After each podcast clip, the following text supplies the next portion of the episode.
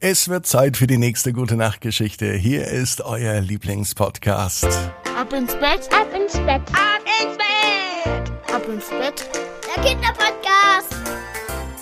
Herzlich willkommen zur 690. Gute Nacht Geschichte. Ich bin Marco und ich freue mich, mit euch gemeinsam in dieses Wochenende in den Samstagabend zu starten. Bevor die Gute Nacht Geschichte kommt, lade ich euch ein zum Recken und Strecken. Nehmt also die Arme und die Beine, die Hände und die Füße und reckt und streckt alles so weit weg vom Körper, wie es nur geht. Macht euch ganz, ganz, ganz, ganz lang. Spannt jeden Muskel im Körper an. Und wenn ihr das gemacht habt, dann lasst euch ins Bett hinein plumpsen und sucht euch dort eine ganz bequeme Position. Und heute bin ich mir sicher, findet ihr die bequemste Position, die es überhaupt bei euch im Bett gibt. Hier ist die 690. Gute Nacht Geschichte für Samstag, den 16. Juli. Rudi und der selbstlaufende Rucksack. Rudi ist ein ganz normaler Junge. Es ist ein ganz normaler Samstag. Es kann sogar der heutige Samstag sein. Rudi hat seit ein paar Tagen Ferien und endlich geht es in den Urlaub. Seit einem Jahr, vielleicht auch seit zwei Jahren, war Rudi nicht mehr weiter weg.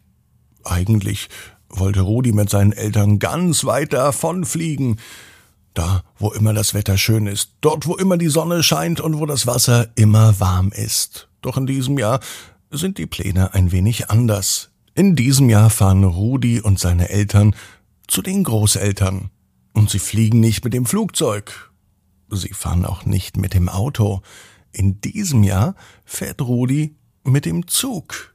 Das hat er lange nicht gemacht. Das letzte Mal, dass Rudi mit dem Zug gefahren ist, ist bestimmt schon zwei oder drei Jahre her. Das müsste in der ersten oder zweiten Klasse gewesen sein. Zusammen mit der Klassenlehrerin Frau Widinski sind sie damals in den Zug in eine große Stadt gefahren. Aber seitdem ist Rudi nicht mehr Zug gefahren. Manchmal fährt er mit dem Bus. Und heute steigt die Familie auch zunächst in den Bus ein, denn der Bus bringt sie zum Zug. Ganz schön kompliziert, denkt sich Rudi.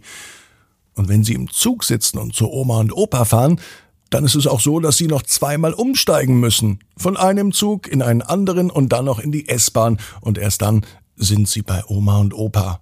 Zum Glück wohnen Oma und Opa direkt neben der S-Bahn-Station, so dass sie da nicht noch einmal mit der U-Bahn oder mit der Straßenbahn fahren müssen, sondern eigentlich direkt vom S-Bahnhof zu Oma und Opa laufen können.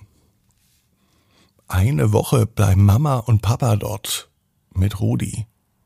Und wenn es Rudi gefällt, bleibt er noch eine Woche bei Oma und Opa. Ganz allein, ohne Mama und Papa, denn die beiden, die müssen wieder arbeiten.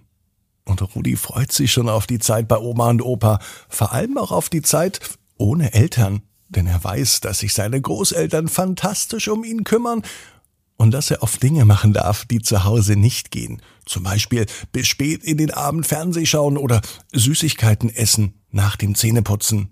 Das gibt's bei Oma und Opa, zumindest ab und zu. Das Einzige, was nicht so gut ist, das ist, dass Rudi seinen Rucksack selber schleppen muss. Mama hat einen Rucksack, Papa hat einen Rucksack und eine große Tasche. Das ganze Spielzeug muss ja schließlich auch mit. Und Rudi hat einen Rucksack.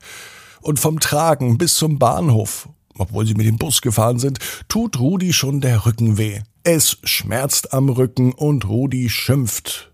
Jedoch ist es so, dass Mama und Papa ja selber einen Rucksack auf den Rücken haben und noch Taschen in den Händen so dass sie ihn den Rucksack nicht mal abnehmen können. Endlich am Bahnhof angekommen, haben sie noch eine halbe Stunde Zeit, bis der Zug fährt. Die verbringen sie am Bahnsteig. Das Warten hier ist schrecklich langweilig. Rudi setzt sich auf eine freie Bank, nimmt seinen Rucksack ab, stellt ihn zwischen seine Beine und ruht sich erstmal aus. Da merkt er gar nicht, dass er so müde ist, dass Rudi in diesem Moment sogar einschläft. Mama und Papa stehen ja neben ihm. Da kann nichts passieren. Also lässt sich Rudi in den Schlaf hineingleiten. Und dann hat er eine Idee. Als er nun wieder aufwacht, setzt er seine Idee gleich in die Tat um. Von wegen ein Rucksack muss auf dem Rücken getragen werden. Nein, Rudi erfindet den selbstlaufenden Rucksack. Warum muss er den denn tragen? Rudi hat zwei Beine zum Laufen. Und der Rucksack kann doch auch einfach laufen. Er soll sich einfach mal nicht so anstellen. Schließlich ist er ganz schön schwer und auf dem Rücken von Rudi ist gar nicht so viel Platz. Und außerdem tut der Rücken von Rudi weh. Also erklärt Rudi dem Rucksack, dass er doch selber laufen kann. Und siehe da, der Rucksack versteht es sogar. Er läuft an der Hand von Rudi, so wie es vielleicht ein kleiner Bruder tun würde, wenn denn Rudi einen kleinen Bruder haben würde. Den hat er nicht. Dafür hat er jetzt einen Rucksack, der selber läuft. Bei Fuß, fast so wie ein Hund. Ein Hund hat Rudi übrigens auch nicht. Dafür aber eben diesen besonders coolen, selbstlaufenden Rucksack. Das gefällt Rudi und anscheinend den anderen Menschen auch, denn alle auf dem Bahnsteig blicken Rudi und seinen selbstlaufenden Rucksack an. Als der Zug endlich kommt, steigt Rudi mit seinen Eltern ein. Er geht vor und lässt sogar dem Rucksack den Vortritt. Der Rucksack läuft in den Zug hinein und sucht sich einen schönen Platz aus. Nicht etwa im Gepäckabteil, sondern dort, wo die Menschen sitzen. Der Rucksack hat Anrecht auf einen eigenen Sitzplatz im Zug, direkt neben Rudi. Na, das finden Mama und Papa nicht so gut, denn mit diesem Rucksack versperrt der Rudi einem anderen Menschen einen Platz. Rudi nimmt also seinen Rucksack auf den Schoß. Das ist auch ganz toll, denn so kann Rudi die ganze Zeit mit seinem Rucksack kuscheln. Irgendwie hat er ihn richtig lieb gewonnen, den kleinen, selbstlaufenden Rucksack.